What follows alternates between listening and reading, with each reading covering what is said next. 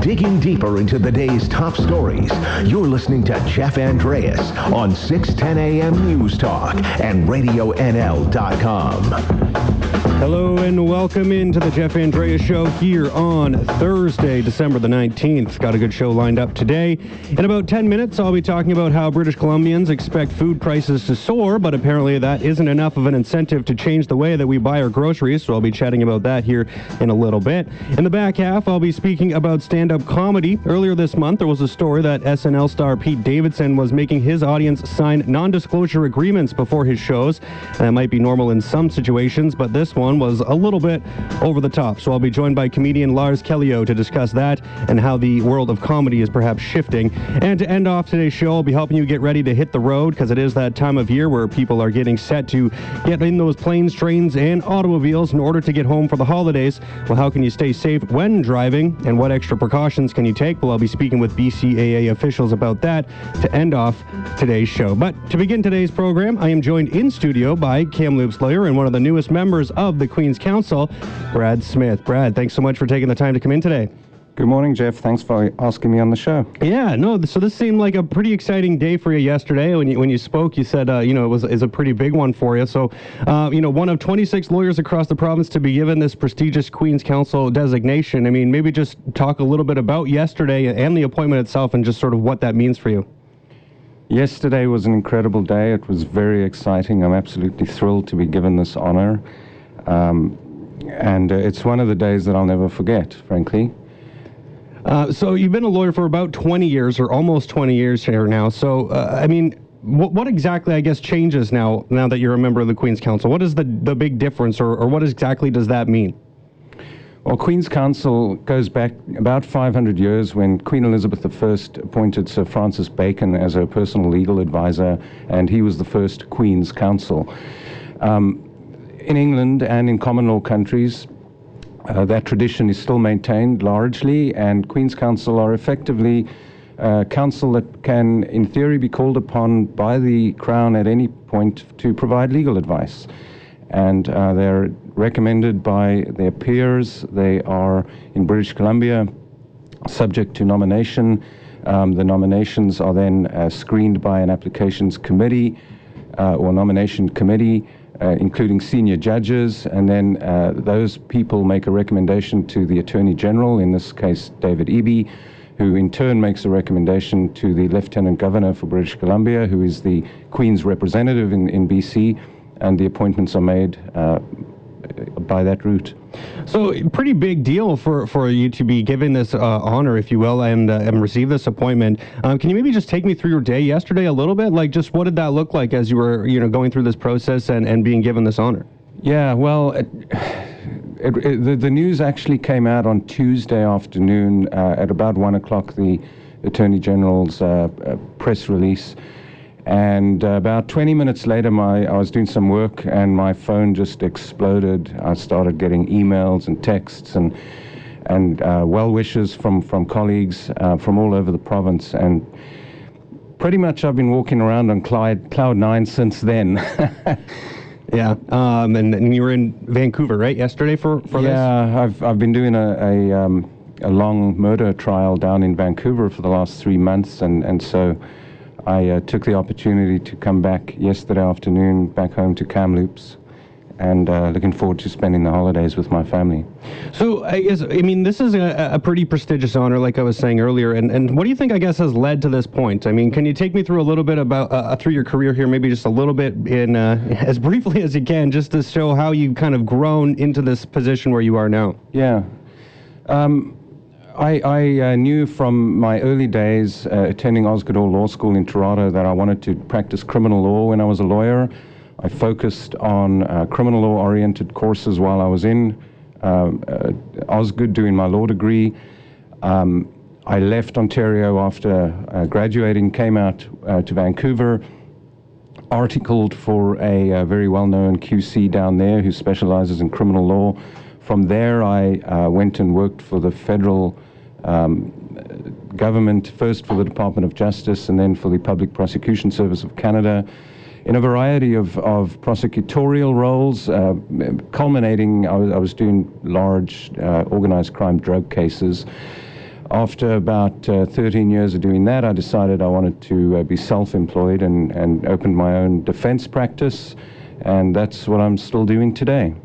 Now, over all of that, I mean, I guess where does this land in terms of personal highlights for you for your career? I mean, where does you know being appointed to the Queen's Counsel rank in terms of uh, you know th- things that you've been able to accomplish? If if if I might draw this analogy, in one's personal life, there are certain memorable days you'll never forget. For example, when you get married, the day of your first child is born. Just your first child. Well, no, I, I, can't. I can't honestly say that. No. uh, on the professional side of things, this ranks up there with that type of a day. Mm-hmm. It, it's an unforgettable day.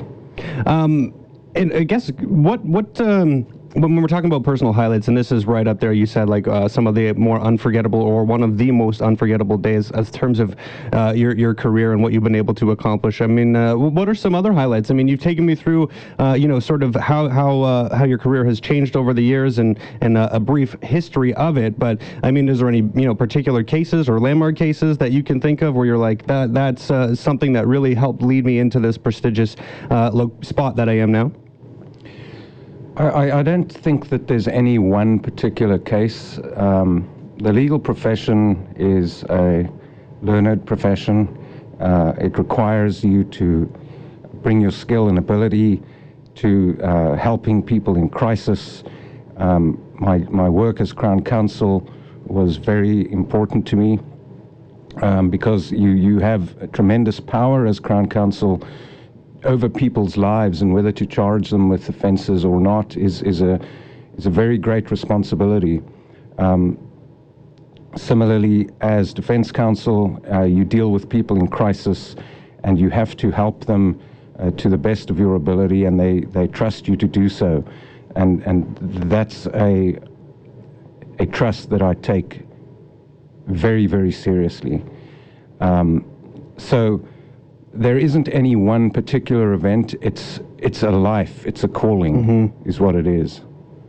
Right on. Well, Thanks so much for uh, taking the time here, Brad, to come in and, and talk about your story. I think it's a really, uh, you know, it, like you said, it's a big day for you yesterday, and and uh, yeah, no one can take that away from you now. So thanks so much for taking the time to come in, Brad. I really appreciate it. Thank you, Jeff. I appreciate it. That was uh, Kamloops lawyer Brad Smith and one of the newest members of the Queen's Counsel here in BC. Uh, coming up, I'm going to be talking a little bit more about the food buying habits of British Columbians and what those will look like next year. So stick around for that. Opinion. Call or text 250-374-5345. Find us on Facebook or on Twitter at Radio NL News. This is Jeff Andreas on RadioNL.com. It is Thursday, December 19th. Thanks for tuning in here.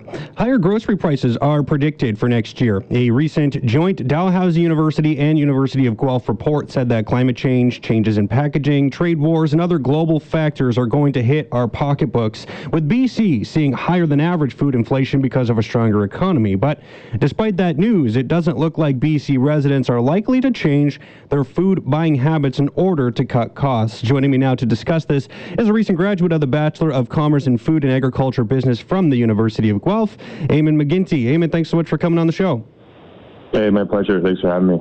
Yeah, so, I mean, take me through the little bit first, I guess, when we're talking about higher food prices. I mean, how significant uh, are, are these increases going to be? Because I know you guys looked at this a little bit before we get into sort of how this is going to shift buying habits, but just those, those changes in food prices, I mean, what, what is leading to this? I know I named a couple of factors off the top, but, um, you know, how much more are we looking at spending here?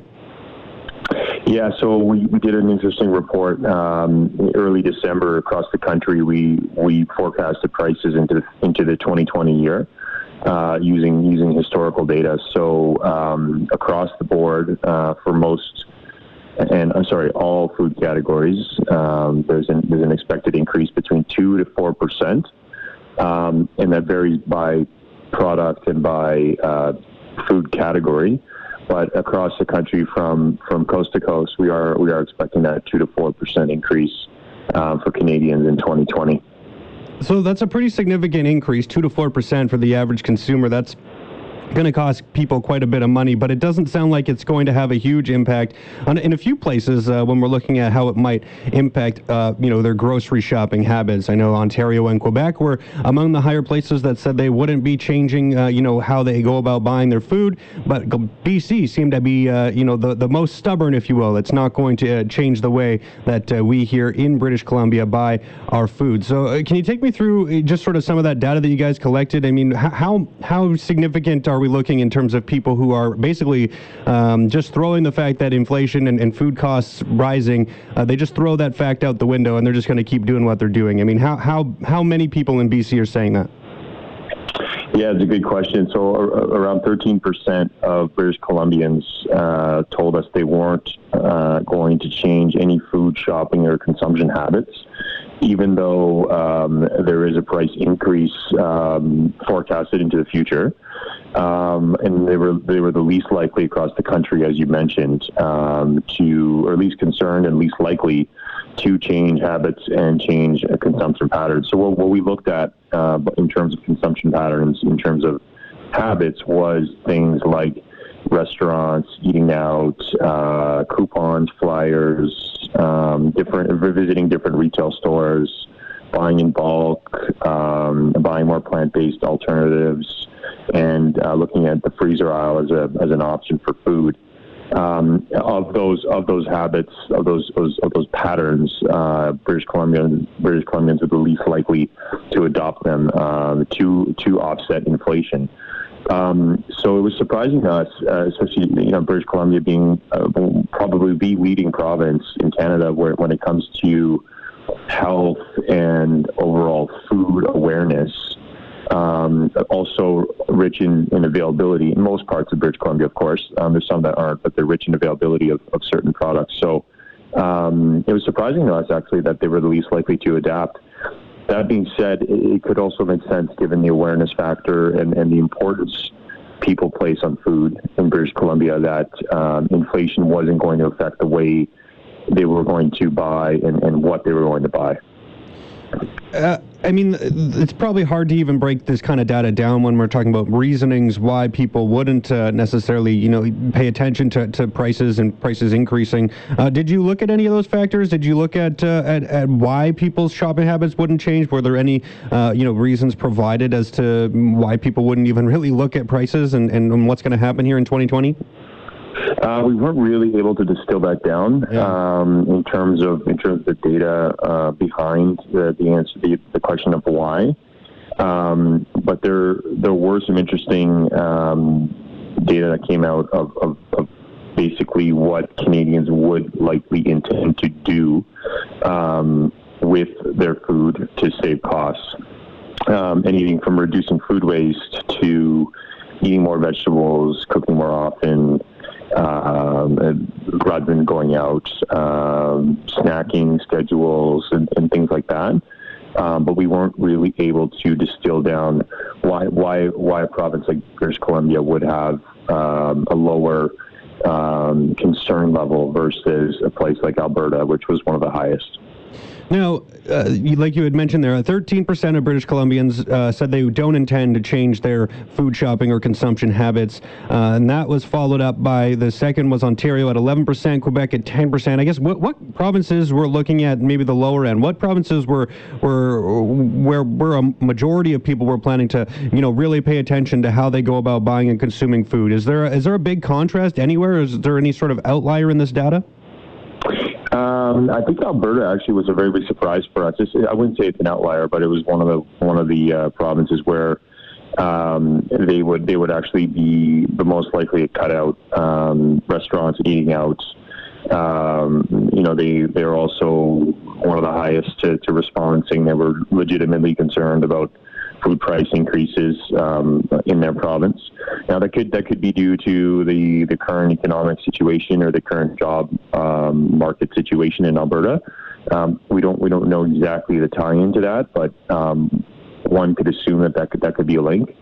Um, and and uh, Quebec as well was also was also concerned with food price increases.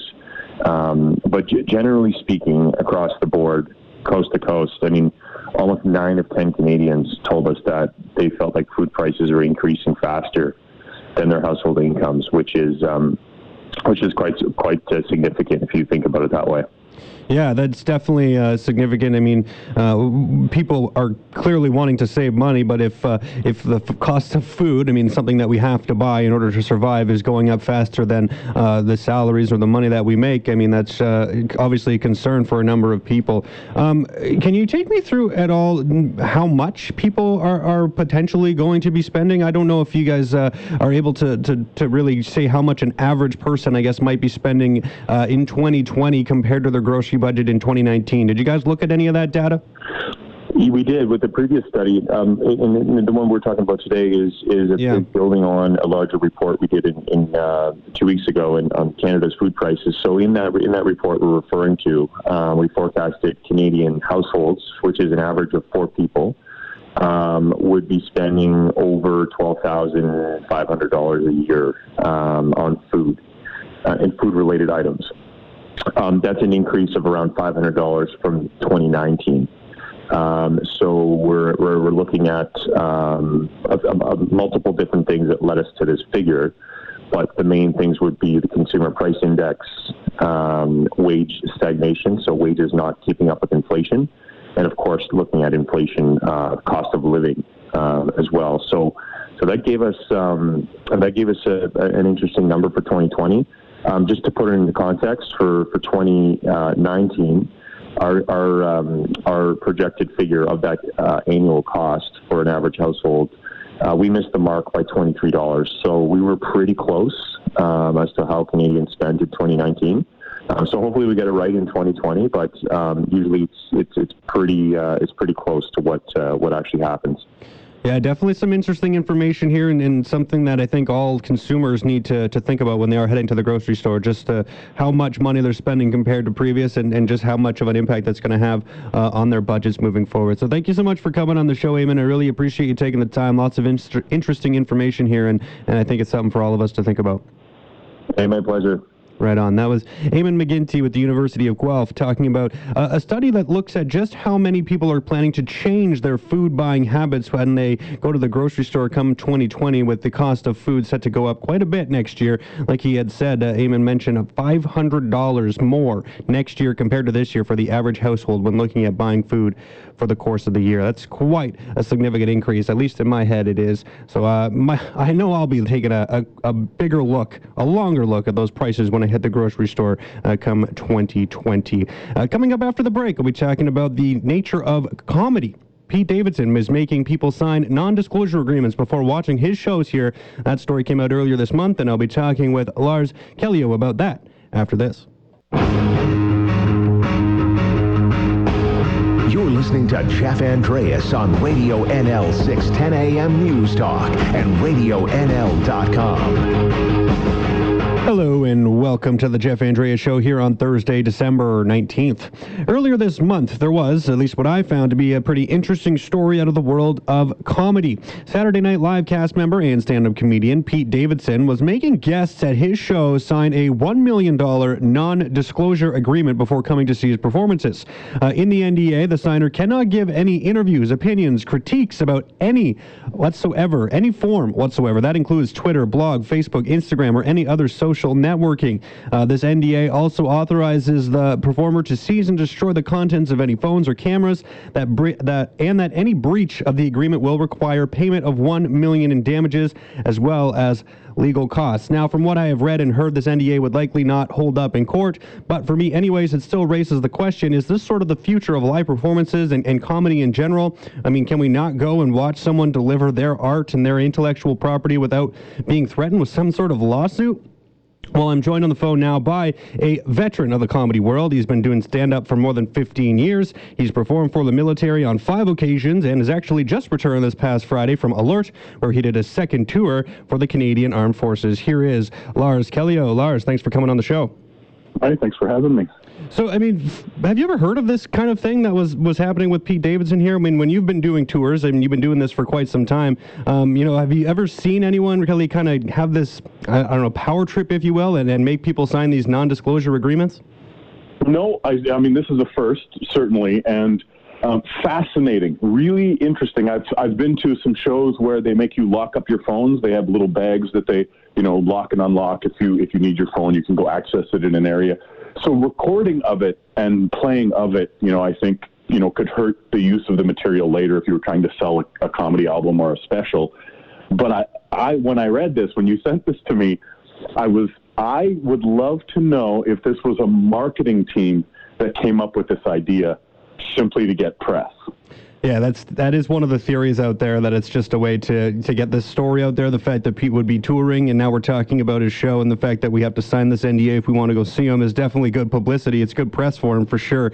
Um, uh, I mean, it makes sense, like you had said, if if you're going to see a special that's going to be put out on Netflix or something that you know you wouldn't want that material out there, uh, but what was I think the weird part for me about this whole thing was that uh, you know in this NDA was asking don't do any interviews with the press and don't blog about my show. Like you can't even have an opinion about the material. It's just so so bonkers right? Yeah yeah. And and so when you when I think about the big shows that I've seen if you've gone to see Russell Peters if you've gone to see Amy Schumer um, you know Bill Burr Jim Jeffries it, when you leave that show I have I have on very few occasions seen somebody post about the content. They I just saw Amy Schumer, she was great. I just saw Jim Jeffries, he was fantastic. They put a picture of them in the in the venue, you know, or outside or next to a poster.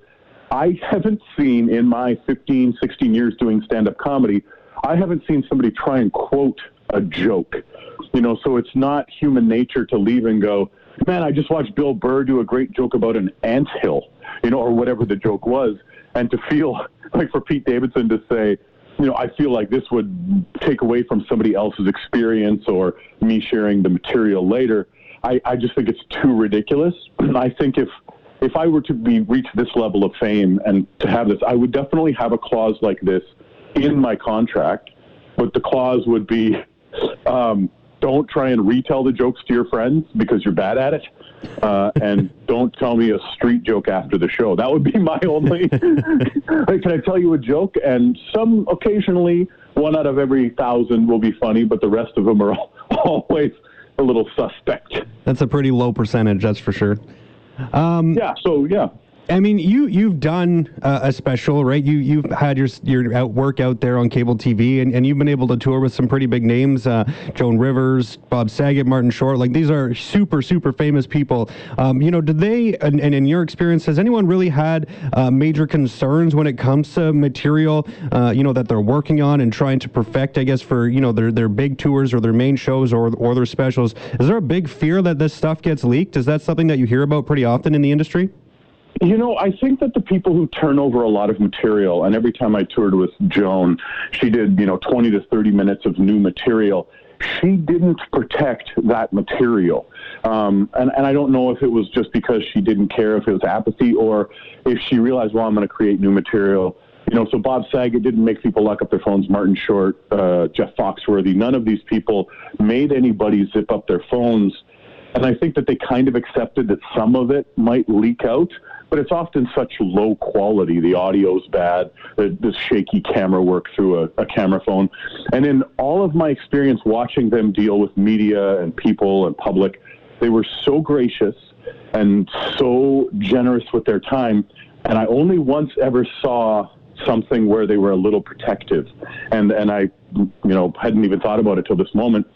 Bob Saget, who was truly, is truly one of the nicest guys you'll ever work with, they were doing an interview and he asked them ahead of time, "Are you planning on using this on the, you know a site or a?" And so he didn't want it to be monetized. You know, he's like, "I'll grant you the interview. I'll do this for your whatever it was, your website or your blog, but I don't want people to be paying to see this interview." Because that's not really fair to Bob Saget because he's not being compensated for it. Mm-hmm. Um, and the the approach was really nice. He was gentle with it. He's like, you know, I have to ask, are you planning on making this a pay to see thing? And the people were like, no. And then he said, okay, great, no problem. And so that was the only time in probably 30 shows with celebrities that I ever watched somebody be a little protective of the content. Do you, do you think that that might change at all though as we as we move forward and even more? I mean, it's I don't know how we can get even more, uh, you know, stuck in this digital age where it seems like you know anything and everything that you do is recorded somewhere and ends up on the internet somehow. But um, you know, as more and more people are, are being exposed, and it feels like you know a lot of comedians are getting these uh, specials on streaming services, and and you know, there's a lot uh, out there and a lot of different people that are being able to put this material out for for the public to see. I mean, just do, do you see maybe a trend at all? Where I don't want to say it's going to go to this extreme that Pete Davidson has done in making people sign this $1 million non-disclosure agreement, but do you think there'll be maybe more of this kind of stuff out there now that, you know, this news is out there and like I said, a lot more people are, are having their work kind of exposed to the, to the media? I don't think so. It's a great question. I think that that, that is a question, a, a fantastic question, but with so much content, you know, YouTube adds billions of hours of content every week, month, year.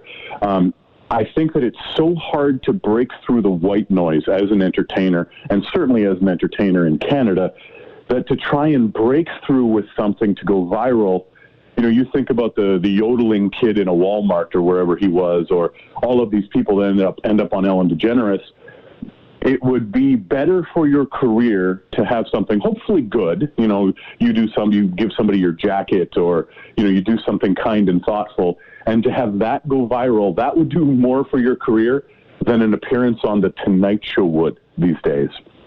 So I, I don't know too many, we don't want to look bad. It's very easy to make a comedian look bad if they're working on a new joke. And so if somebody's sitting there with their camera phone, what I do is if I'm if I see somebody recording in my show, if I have a cordless mic, I'll go out and I'll take their phone and turn it around and record them laughing at a joke.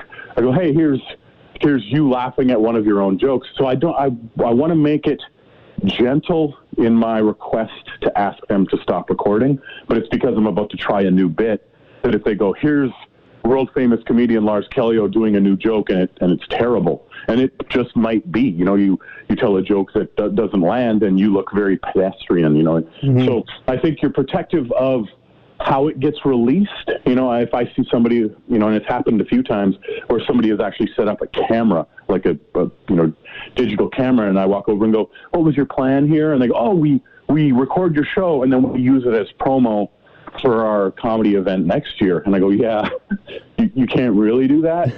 um, you know, then they've got an hour of a bootleg, you know, of your yep, material. Yep. So what I, what I, I, the offer I make to in situations like that is, I'll do five minutes of jokes at the start. It'll be stuff that's already on television. Some of my specials that you know that have already aired on TV.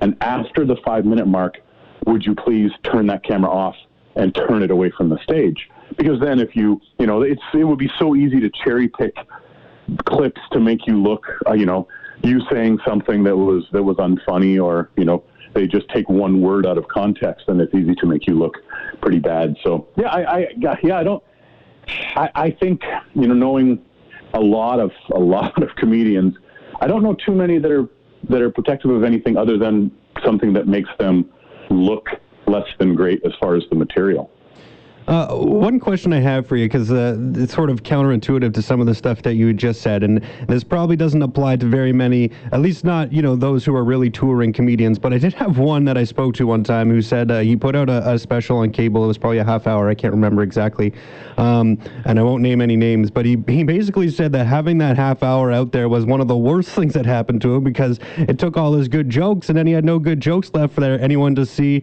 uh, when they came to see his show. Have you heard of any complaints like that from anybody else where just some material gets out there and, and now they, they don't have any really good stuff left to, to, to tell people? Well, I think that that, um, you know, that'd be a comment on you, how much you write. I think it's very easy for us to get, as comedians, to get a little bit lazy and complacent. So if you took, it takes 10 years to create that first 45 minutes, that 12 years, 15 years. And then once you release it, it, I mean, it is now you're starting from scratch again. And there's a movie called Comedian that Jerry Seinfeld did about starting from scratch. Um, so I've had I had this couple come up to me in Winnipeg. There's a fantastic comedy club called Rumors Comedy Club in Winnipeg, and they came up and said, "We watched your special on the Comedy Network, and we came down to count the number of jokes you repeated." And and uh, I said, how many did I repeat? And they said, and it's a 60 minute set. So they go, you repeated two jokes off your comedy special. And so I go, did you enjoy the show? And they said, yeah, it was great. And I'm like, that's that's how you chose to, to, to spend your Friday night was to watch my comedy special and then come down and call me out for repeat. Like they were surprised that the material had turned over the way it had, but you know, I, you know, I just recorded another comedy album on November 15th that I'll be, you know, releasing in January or February. The creation process is a lot of fun, but it is very daunting. It is terrifying because you have this joke that lands every time. As soon as it's on TV, the element of surprise is removed, and anybody who watched your special or listened to your album on Sirius XM or wherever they go, "Oh, I heard that joke," and it certainly happened. You know, people go, "Ah, you know, I heard some of that stuff before," and I'm like, "Yeah, it took me 15 years to make that." Yeah. You know, so yeah, I, I think, you know, and I think if you're just creating as much as you can, which is fun for most musicians, comedians, actors, writers, you know, so the creation process is one of the reasons we do it. And so to have somebody go, all your good jokes are gone. Yep, I, a lot of mine are, um, but hopefully you've outgrown that. You're past that particular piece of work as a as a comedian. Uh, well, Lars, uh, unfortunately, we are out of time here, but this has been awesome. Thank you so much for coming on the show today and, and, and speaking with me. I think it's an interesting subject, and uh, yeah, I think it's going to be interesting to see how the world of comedy is, is shaped moving forward. So thanks so much for doing this. Thanks for having me. Right on. That was Lars Callieou, comedian, 15-year vet in the industry, talking about uh, Pete Davidson, Saturday Night Live actor, uh, who was making people sign non-disclosure agreements before his shows. So an interesting concept here in the world of comedy, and uh, wondering if that's going to be the case and, and more popular thing that happens moving forward. Well, coming up after the break, I'm going to be talking about getting set to hit the road for the holiday season. So stick around digging deeper into the day's top stories. You're listening to Jeff Andreas on 610 AM News Talk and RadioNL.com. Welcome back into the Jeff Andrea Show. It is Thursday, December 19th. We're now less than a week away from Christmas, and I'm sure many out there are just watching the clocks, just waiting for Friday evening to come so you can officially be on your holidays. You can get in your car, hit the road, and get to wherever you might be going, whoever you might be visiting. You know, you're, you're probably excited to get to your destination. But before you do that, you should probably take the time to make sure you're going to be safe while you are out on the road. And here to talk about that now is BCAA driving expert Josh Smythe. Josh, thanks so much for coming on. Thanks for having me, Jeff. So yeah, I mean it's that time of year where you know, of course, it's winter and we never know what the weather's going to be like on any given day. Uh, you know, particularly when we're looking at places like the Coquihalla and, and you know just the, the, the crazy shifts in weather that we can see when we're up there. But uh, you know, when when people are you know planning to get ready for for their drives to visit their family and their friends here over the holiday season, and especially if they are going on any kind of lengthy drives, I guess what tips and tricks do you have for people who are wanting to make sure they stay safe? Well, you know, in this holiday season, everybody's preparing their presents and their, their their food for their travels, and you know, we we want to make sure that people are preparing their vehicles as as effectively as well.